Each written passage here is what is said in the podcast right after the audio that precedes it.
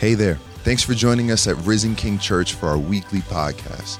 We pray you meet God and know that you are loved today.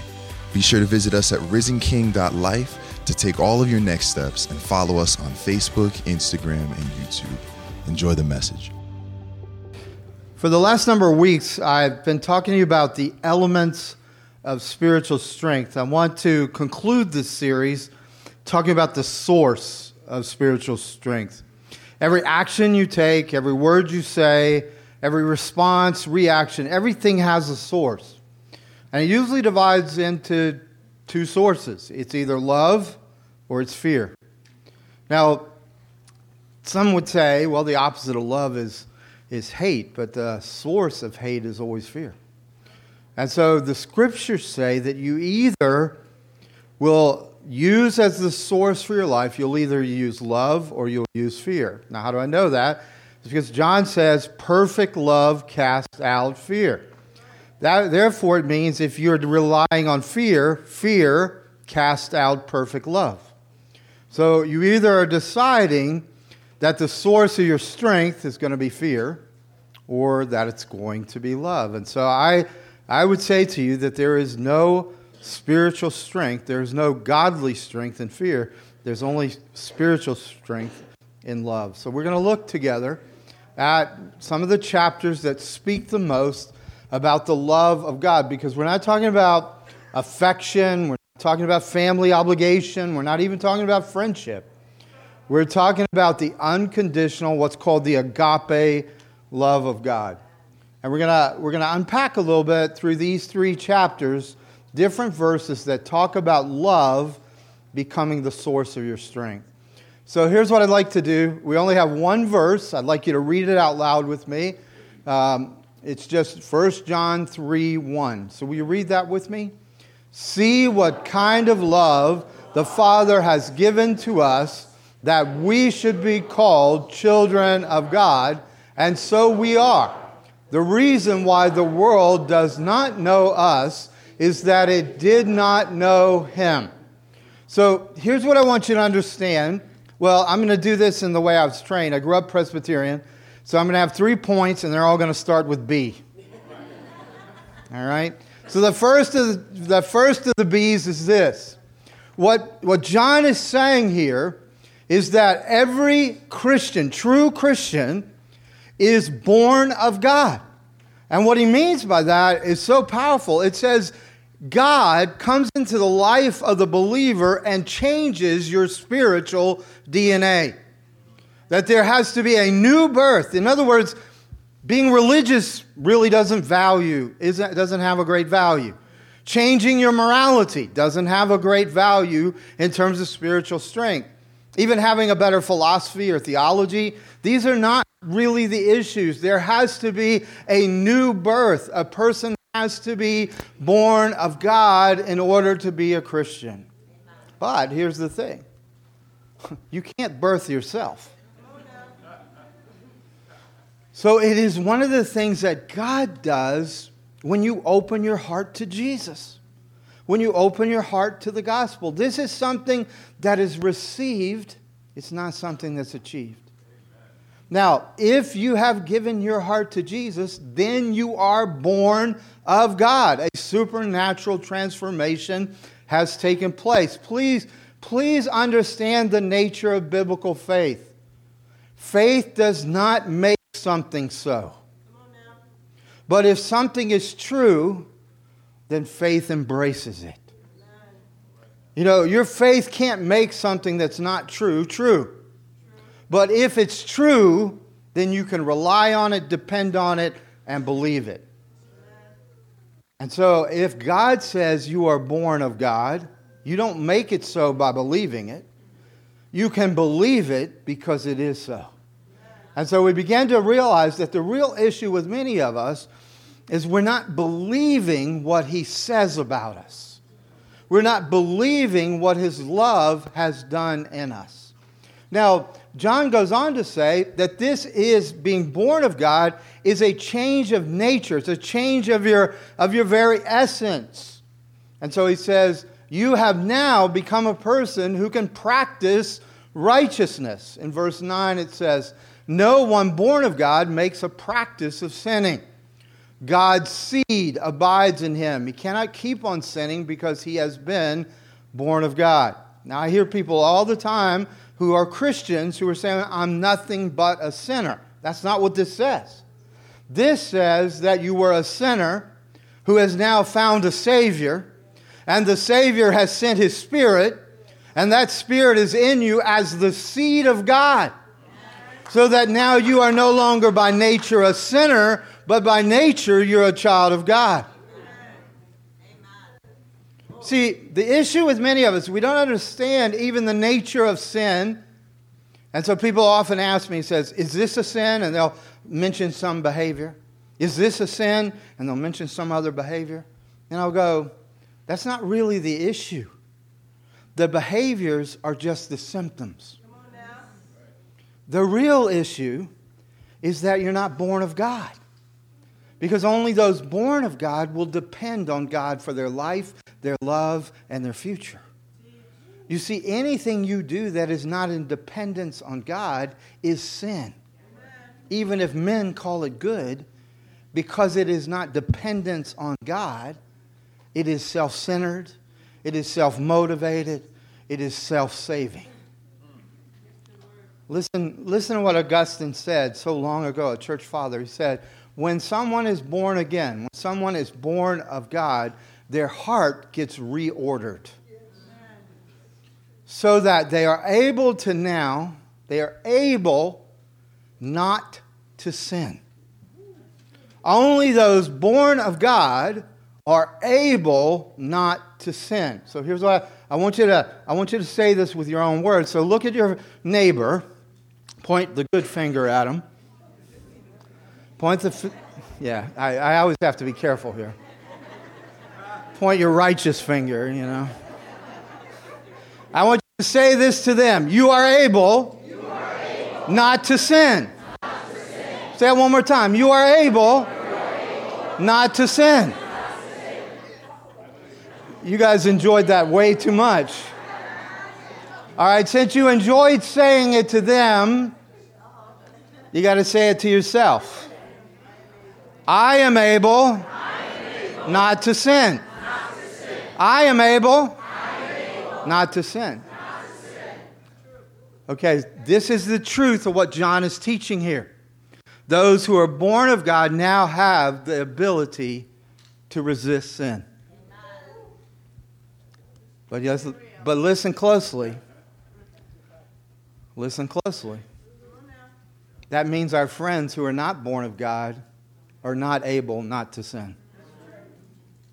This is why we must preach the gospel. This is why we must urge people to be born again. Because until you're the seed of God, until the life of God comes into your heart and your essence and your nature is changed, the only thing you have is a nature towards sin. And, and think about this if you're, if you're wandering from God. Here he's saying, the, you can't keep on sinning. Now, what does he mean by that? Because I've seen people who are pretty good at sinning. What he's saying is this when you were not a believer, when you were not born of God, and you went out and you did by nature what a sinner does, you enjoyed your sin. But now that you are born of God, when you do the things you used to do, the Holy Spirit is doing them with you. And the Bible says he grieves. He's a person. So when you're rebelling, he's crying. When you're being independent from him and saying, I don't want your advice, I don't want your direction, he's grieving so that even while you're doing what you used to do, it's no fun. And afterwards, it's guilt ridden. You feel ashamed. And you don't even know what to do with it sometimes because you, you don't realize you're not independent anymore. The Holy Spirit, when you're about to do something stupid, doesn't say, I'm going to go up to heaven now. And I'll report it's not going well down there. No, what did he say? I'll never leave you. I'm never going to forsake you. So, whatever you're going through and whatever you're choosing, he's having to go through it with you.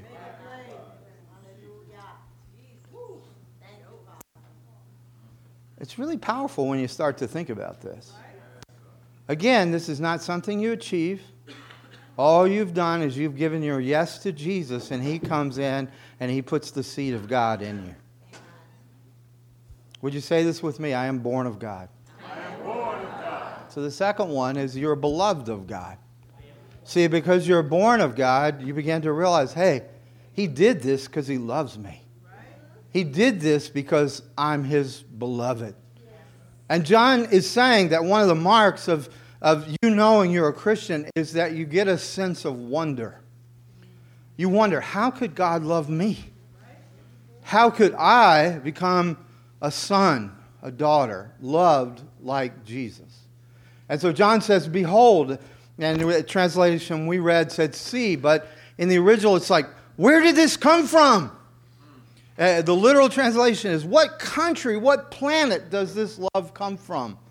And he's so filled with wonder that the Father could love him in the exact same way he loves the Jesus, his only son. I don't know about you, but I've never taken my paycheck and go, Behold. Have you ever done? Oh, it's so much more than I expected. Usually it's a whole lot less than I expected. there are very few things in life that cause wonder because most of what we experience is either less than we deserve or just what we deserve. There's no wonder in what you deserve. There's no wonder in getting less than you deserve. But there is a sense of wonder when you know yourself and then you recognize that this is the love that's in your heart. Jesus would not go through eternity without you. But he didn't just kind of clean you up a little bit, he wanted you to have the same love of the Father that he has. So he had to do away with anything that was in the way of the Father loving you. And so John says this Jesus, wanting you to feel and experience the same Father love he has, he came and said, You can't pay for your sins and you can't quit sinning. So I will bear the penalty in full of your sins. Scripture says, He who knew no sin became sin. Now, I would like you to get this. It's not just that there was this kind of random payment for sin, it was that all the petty things that have attached to you became attached to Him. Can you imagine the Holy of Holy Jesus, Son of God, became gossip for you? That He became your bitterness. He became your unforgiveness about whatever it is you're unforgiving about. He became your cancer. He became your diabetes. He became your high blood pressure. He became everything that has to do with our iniquities and our infirmities. So that as he's experiencing this, he was taking and exhausting all the punishment that God has towards sin. It was all exhausted in Jesus, so there's no punishment left for those who are in Christ. This is why Romans 8 1 says, There is therefore now no condemnation for those who are in Christ Jesus. But he didn't just he didn't just deal with paying the penalty for what you've done or what you will do. He also came and said, I'm going to take out your enemy. Because you see, the, the, the force and the power of sin has a personal, strategic, you know, agenda behind it. And, and Satan, all his demons, not only take the issues of sin and death and make them real to us, but they strategically place temptation, accusation, and deception so that you will feel trapped and passive and not able to move in the love and the power of God. And so, what did Jesus do? He said, Not only do I take the penalty of your sin, but I'm going to destroy your enemy. And so, John says he destroyed the works of the enemy. Listen, isn't this, if you really boil this down, isn't this what we long for? Someone who will absolutely know us and pay the punishment for the things I can't pay for but also absolutely have my back and say, Your enemy is my enemy, and I will destroy him for you. You understand, it cost him to make you his beloved, but he willingly did it because he chose you. Would you say with me, I am beloved? I am beloved. If you're a son, would you say, beloved son? Would daughter say, beloved daughter? I am a beloved son of God. Again, you believing it doesn't make it so. You believe it because it is so. And let me just tell you something about spiritual things. Many things you don't experience until you believe them. Belief activates them. So you holding back and saying, prove it to me, is not a good strategy. If God's word says it's so, then you can trust it, you can believe it. If He calls you beloved, He has written that on your heart. Are you hearing me? So the third one is bestowed. And this is really, really goes back to he, you are born of God, you are beloved of God because God has bestowed his love on you. As a matter of fact, the, the word could also be translated lavished. There's not a, a poverty of love. There's not just a little bit of love. It is all the love the Father has, has been bestowed on you. The only thing the only thing that I see in our experience where people bestow love eh, on each other is a marriage ceremony. And so when people give their vows, you know what they're doing? They're bestowing their love for the rest of their days on the person they're marrying. This is why, in some ways, the old vows are actually a reflection of agape or unconditional love because the old vows say, somebody's fighting with me. so the old vows say, in sickness and in health, you know, better or for worse, till death do us part. So in the old vows, you're actually bestowing a love you don't have at the moment you're bestowing the love. Because you're really talking about the future and you're talking about unforeseen things and saying, I will love you no matter what. So I, I'm not really, I like those old vows, but I don't think they can be accomplished unless you've brought God into the marriage. Because only He has that kind of love. So I sort of like the realism of the new vows that people write. I promise to have a hot cup of coffee for you every morning and they'll have just the right amount of sugar and right amount of cream. And every day I will do this. So I realize what they're saying. I will love you till the coffee gets cold. I, I, why I'm saying that is because that's as much love as they have. So that's all they can bestow. And so when you hear these kind of trivial, supposedly romantic vows, you realize they're not bestowing enough love to last till death do us part. They're bestowing enough love so as long as things stay the same. This is why we got to get this, friends. The Father is not bestowing a minor league love. The Father is bestowing on you the same love He has for Jesus because you are in Christ, you are loved as Christ. And so, again, this is, you know, believing doesn't make it so, but because it is so, you can believe it. Now, this, this to me is one of the most wonderful of things because no matter how messy you are, no matter how dreadful you are, no matter how sinful you are, this love is not received by people who have it all together.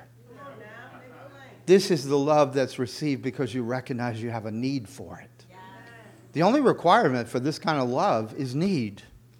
Because only when you say, I need that kind of love, do you let down your pride and your guard and you let Him bestow it on you.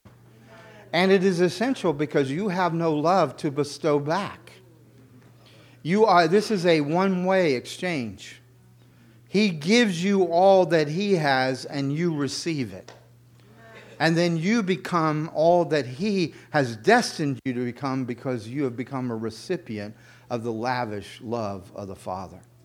Now, this, is, this was always the plan of Jesus. In John 17, he asks his Father, As you have loved me, love them. So when you begin to realize what you have entered into when he bestows love, is this the very love that Jesus, as the Son of God, has experienced for all eternity from the Father, Jesus, by paying your debt and by destroying your enemy, has now made you the recipient of the same love he has from the Father. He did not want you to go through one more day of your life without living in that inner circle of the love of the Father lavished on the Son, the love of the Son lavished on the Father, and the Holy Spirit, who is the personalized expression of the Father and the Son's love. You are not just a Christian, you have come into the circle of the Trinity love. And I, I cannot tell you what it means if you'll let this go into your heart.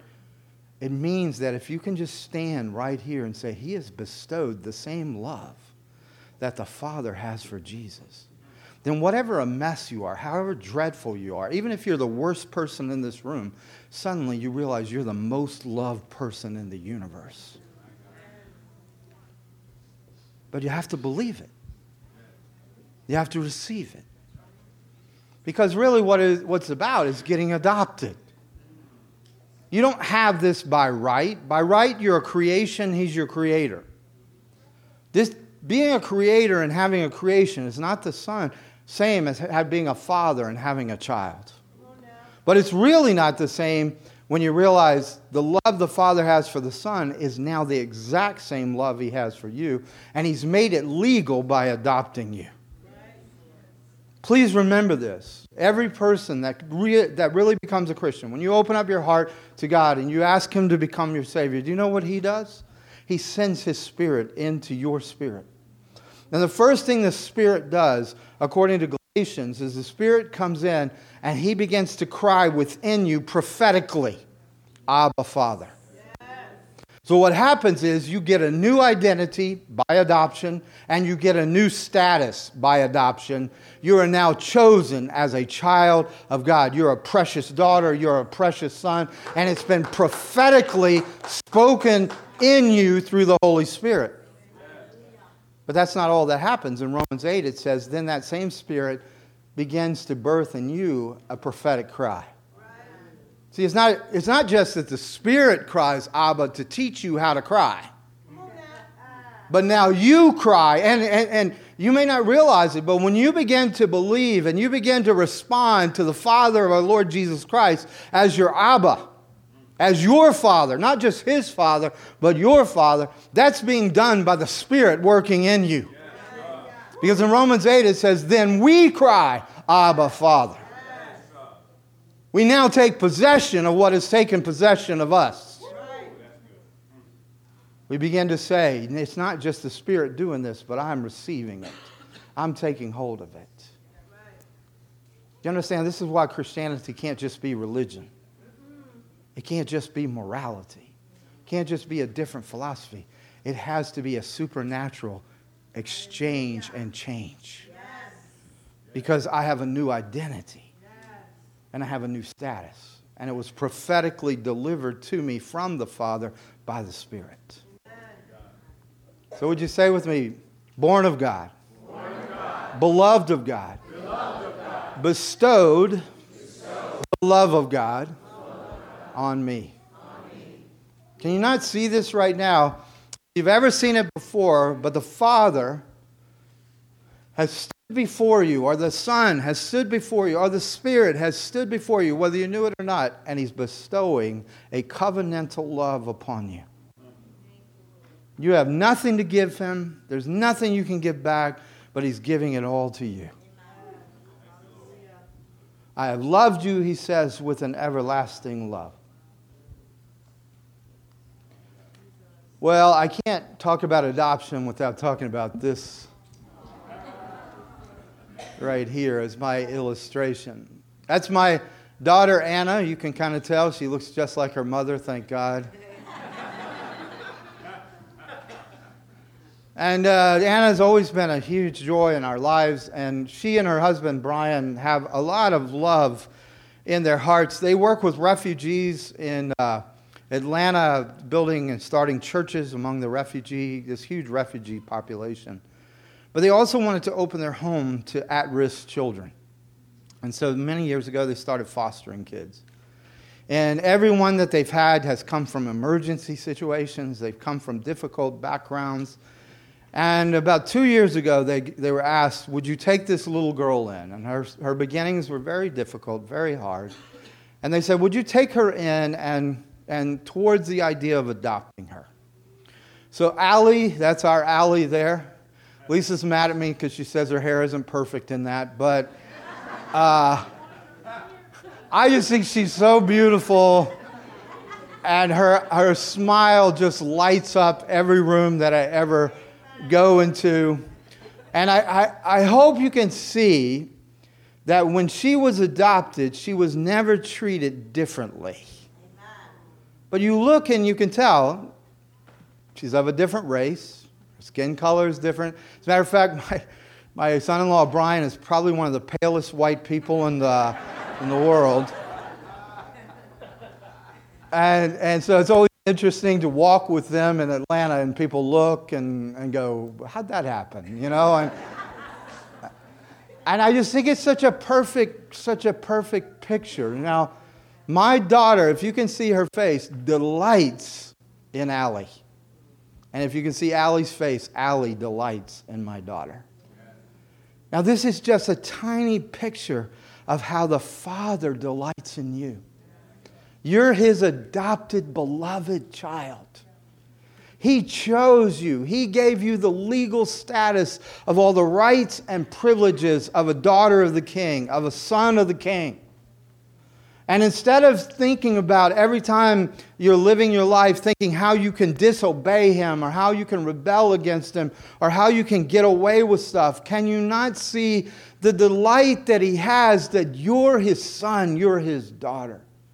As a matter of fact, it doesn't happen very often, but when Jesus was being baptized, heaven parted and the veil was rent, and the Father thundered and said, This is my beloved Son in whom I'm well pleased. And do you know, because you're in Jesus, every minute of every day, the Father is saying to you, You're my beloved Son, you're my beloved daughter in whom I am well pleased.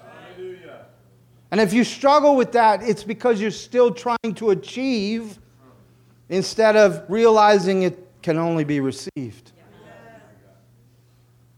Because there is a wonder when you think, Father, how could you love me like this?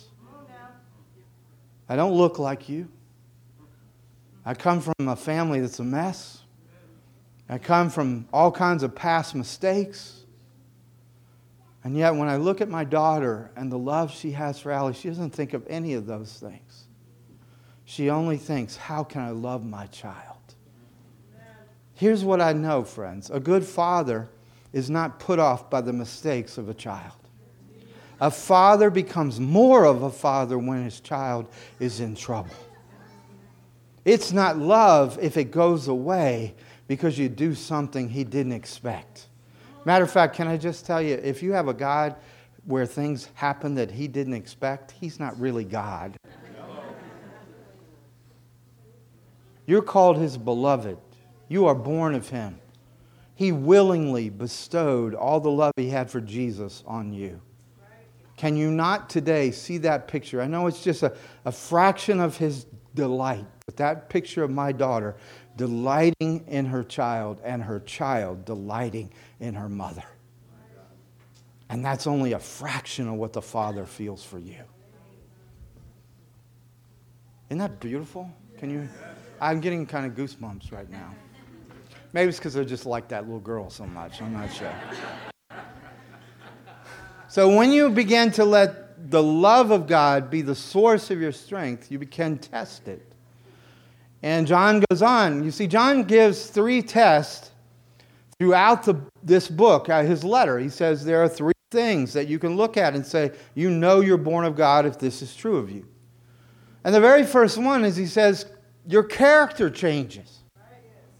And, and the way you go at behavior changes. Now, he's not saying there you change your behavior so you'll be loved. As a matter of fact, if you're trying to change your behavior so you'll be approved of, then you have missed the point. You see, your behavior should come from the delight of the Father and your delight in the Father. Not for approval, but from approval. So here's what John says. Do you want to read it with me? This is chapter 5, verse 2 and 3. We love God and obey his commandments. For this is the love of God, that we keep his commandments, and his commandments are not burdensome. So here's what it's talking about is that our predisposition now, our instinct, our intuition changes. And when God asks something, our first response is yes. That's what love does. You see, love allows you to trust someone so much that you surrender control to them. But as long as I'm not surrendering control, then obedience is hesitant at best, but usually resisted. So I grew up very rebellious against people telling me what to do, and especially my mother. And then I transferred it to my wife. And so here they would both do take out the trash. So I'd figure out, okay, if I'm incompetent and spill it all over the place, maybe they won't ask me to do it again. or if I stall enough and make it really hard for them to get me to do it. Maybe they'll stop asking and they'll just do it. And so I, I, here I was coming into adulthood, and my wife would go, Hey, you know, you haven't taken out the trash. I said, Well, next commercial. Because I knew she'd forget by the commercial, you know, and oh no, I'm, I'm spilling men's secrets right now. I'm violating the bro code.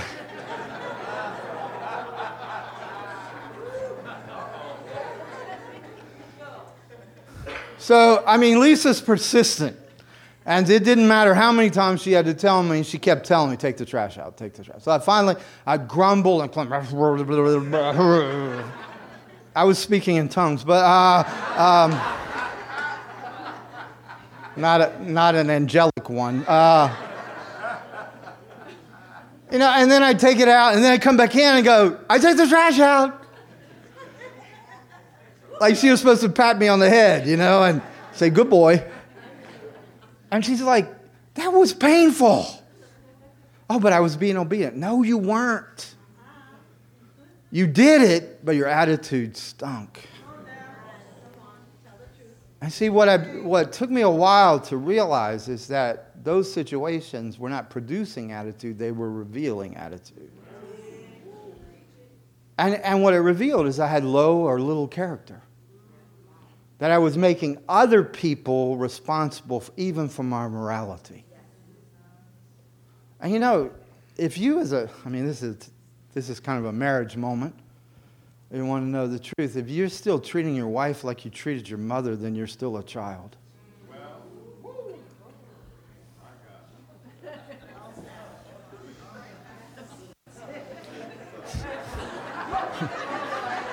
we we may not have any men back next week.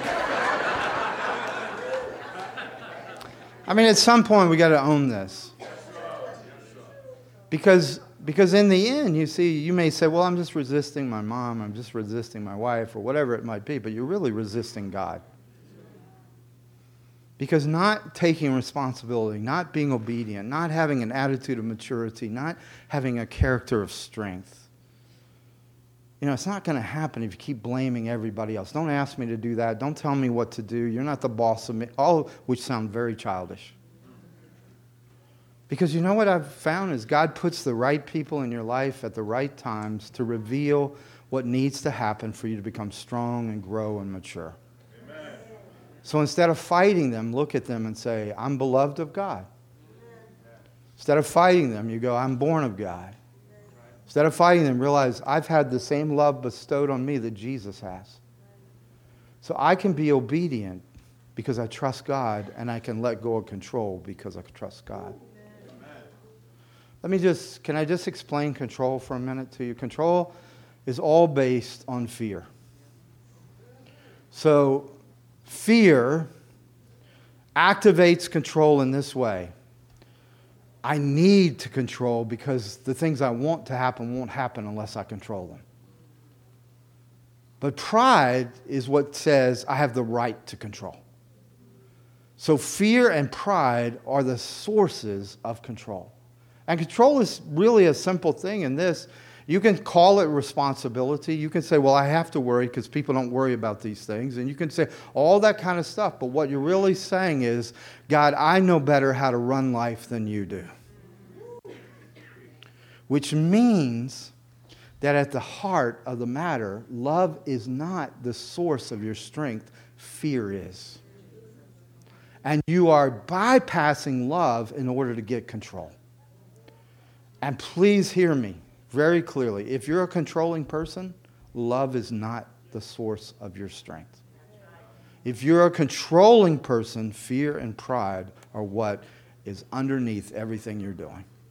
And if you think you're not controlling, which a lot of controlling people don't think they're controlling, just ask your family. but be ready. Because if you have to ask, Am I controlling? you are probably controlling. Because most controlling people are utterly unaware. Because they're so lost in pride, so lost in fear. And I'm not saying this to destroy you. I'm saying this because it's not a source of strength. It is actually an access for your enemy. Jesus went to the trouble to destroy your enemy, and you're empowering your enemy.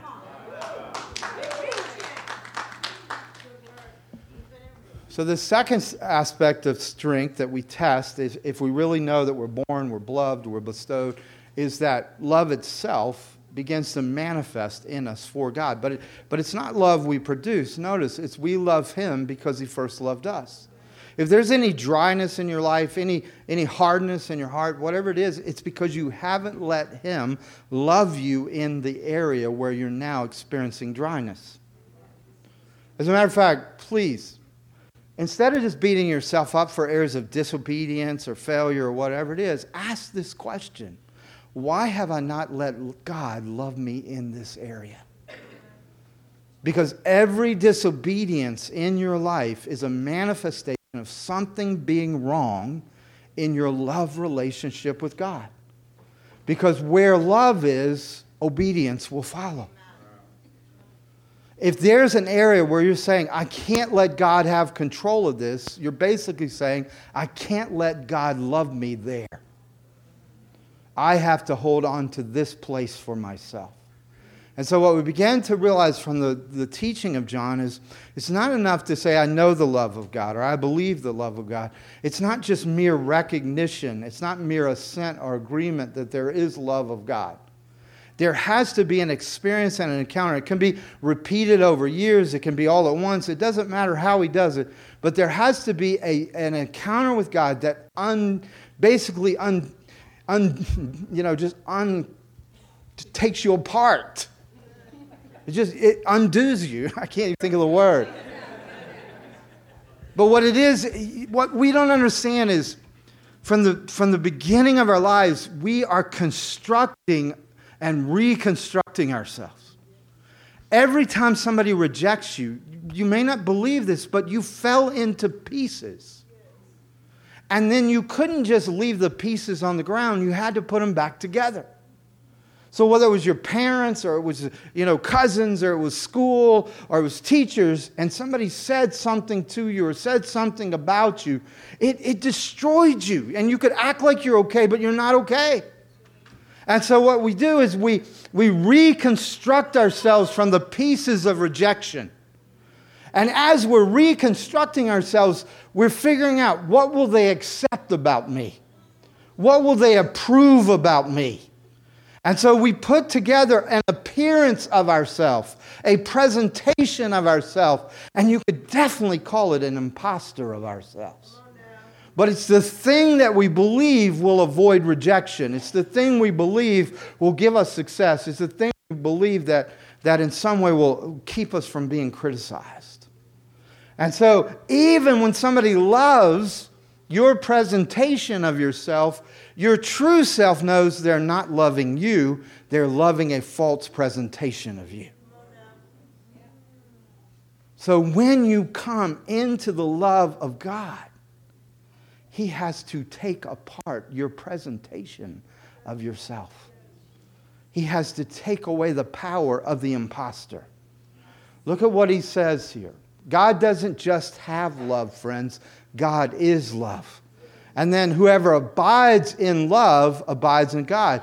So when you're not abiding in truth, you're not abiding in love.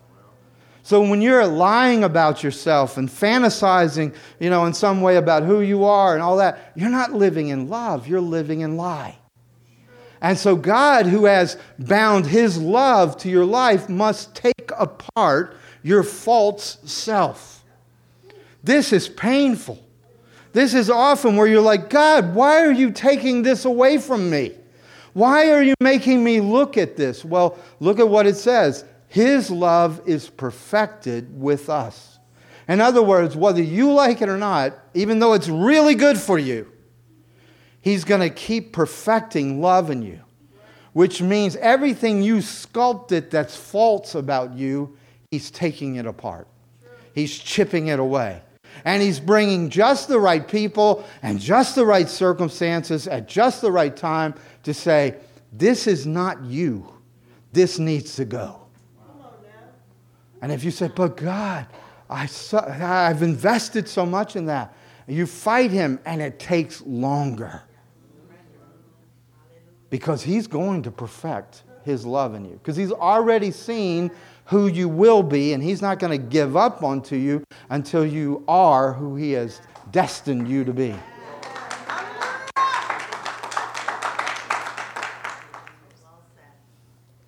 So, those tests is it becoming instinctive for me to obey God?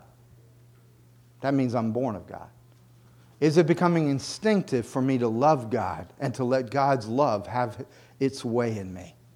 So that I surrender and I yield. You see, in, in real spiritual strength, it's more about what you're willing to give up than what you grasp.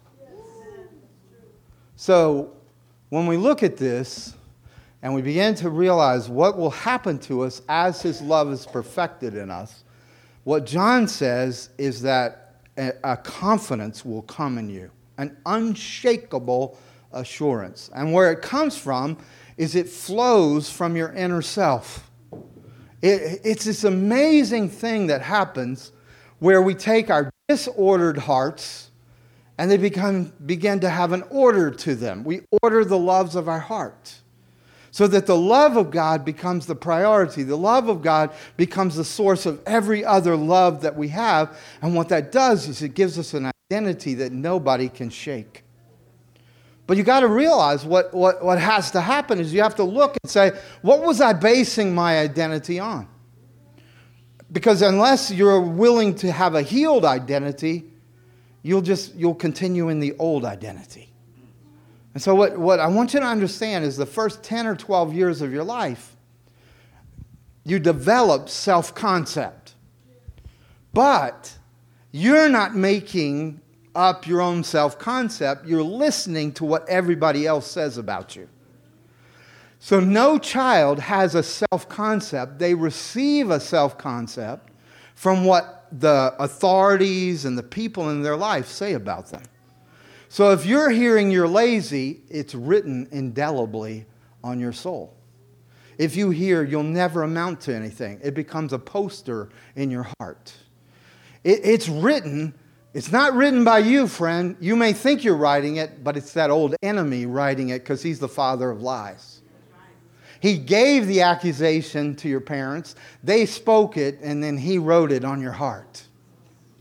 And so, do you, do understand many of us in here, we have old sayings. You know, nothing will ever work out for you. You never do the right thing. You're stupid. You're not pretty. You're lazy. Your ears are big. You know, eh, all kinds of stuff that was said, maybe not even intentionally to, to destroy you, but it came right in and it wrote itself there. Do you see why we must be born of God? Because we have to have a new pen We have to have one that erases the old sayings and indelibly writes beloved over every one of them. Writes things like, I can do all things through Christ who strengthens me. My God shall supply all my needs according to his riches and glory. I have the mind of Christ. You begin to realize every one of those are self concept sayings that are written indelibly by the Holy Spirit. And you get to decide am I going to look to the old writing or am I going to live by the new writing? Well, what happens if I live by the new? A fearlessness comes. And what I mean by that is the greatest fear we have is rejection. And do you know what, do you know what we're saying today? The one who matters has said he's taken rejection off the table. I will never leave you, I will never forsake you. You are my beloved. And then your heart says, and he is my beloved, and I am his. You see, once rejection is not a possibility with the person that matters, then fear does no longer have a place. But not only that, but because Jesus took the penalty and the punishment, then this is a love relationship where he's not punishing you to get you to do what he wants you to do. That's an amazing truth. I've very seldom see a, seen families that did things only out of love and didn't use punishment to, to manipulate or to intimidate or to dominate. And here our God says, You will never, ever see me punishing you. Why? Because I took the punishment on myself. And once you recognize that, even as you feel guilt or you feel shame, you go, but there's no more punishment in him. So, this guilt and this shame, I can give it to him. I can take responsibility for what I've done, but I can give him the guilt, I can give him the shame, and then I can see my heart change so that I don't want those old things. I'm not listening to that old writing, and I'm looking to him because I'm his beloved and he is mine. Well, what happens then is the opening in you becomes bigger and bigger to receive love. And you see, the larger the opening for love is, more capacity you have for love. And the more capacity you have for love, the greater your strength. If you're a person and you're here today, which many of you are, and you don't trust anything, you've got a very small opening for love because you're in control. And you're controlling how much love God can give you, and you're controlling how much love you give, and you're controlling how much other people can love you. And as long as that opening is really small, then your capacity is also really small for love. So the more you get confident, the more you get assurance, the more your self concept comes out of order, loves in your heart, the more fearless you become, so you can actually use good wisdom and caution in dealing with people. You don't just give yourself stupidly to people. But at the same time, you're not thinking, God is here. He's going to punish me if I do this. He's going to punish me if I do that. You're living out of love, not fear of punishment. And as that opening widens, your strength becomes deeper, stronger, more unshakable than ever before. And the love you've always longed for in other people becomes a reality because now you can register their love for you. Are you quiet because you're thinking? So will you stand with me? I'd like for I'd like to charge you. I'd like to like just commission you in this love because I I want to tell you what John says is is when you're born of God, you start to want to obey God. When he bestows his love on you and and you know you're beloved in him, then a inner confidence starts to come out, a fearlessness starts to come out. But what he says that has always resonated me, maybe more than anything else, is that because you know that you're loved, you start to share that love with every person. And he says it this way How can you love the God you've not seen when you hate the brother you have seen? And I look at this and I say, I've seen Christians who pronounce their love for God but hate anybody of a different race. I've seen people that pronounce their love for God but hate anyone who's needy or who does, they don't think is worthy of their love. You see, if I have a sense of wonder that He loves me, then any person in my life is also worthy of the love He's given me. So I'd like for us to be a people who are so beloved of God and we know it so well that we don't meet a single person that we're not sharing that same love that has caused wonder in us. So, would you read these words with me? This is what John says. If I have experienced this unconditional true love, it will change the way I relate to everyone else. If anyone says, I love God and hates his brother, he is a liar. For he who does not love his brother whom he has seen cannot love God whom he has not seen. And this commandment we have from him Whoever loves God must also love. I think we can change the world with this.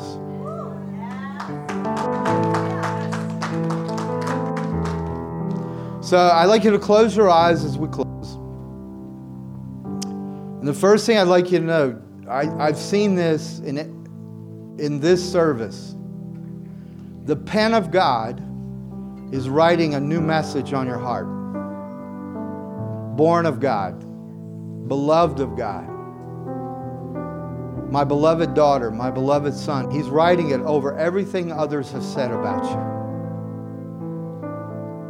You, you believing it doesn't make it so, but it is so, so you can believe it. Will you believe today? And, and if you will with me, would you take a step? Today, I feel like the Lord wants you to make a spiritual historical marker right here in this room. So, would you take like a shepherd's staff, or if you're in the Lord of the Rings like me, take Gandalf's staff? And would you just would you put it in your hand and stick it in the ground and make a spiritual marker? Would you say this with me? I am born of God. Say it again. I am born of God. I am beloved of God. He has bestowed on me the same love that He has for Jesus. Because I am in Christ, I am loved as Christ. Would you just, would you let that come in today?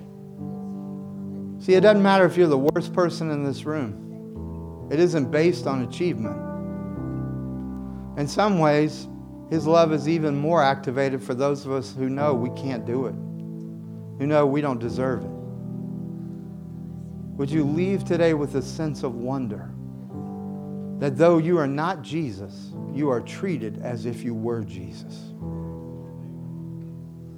And the Father will never reject you. All the punishment has already been paid. Would you surrender your control to His love? I seal what you're doing now in Jesus' name. Amen. Amen. God bless you all.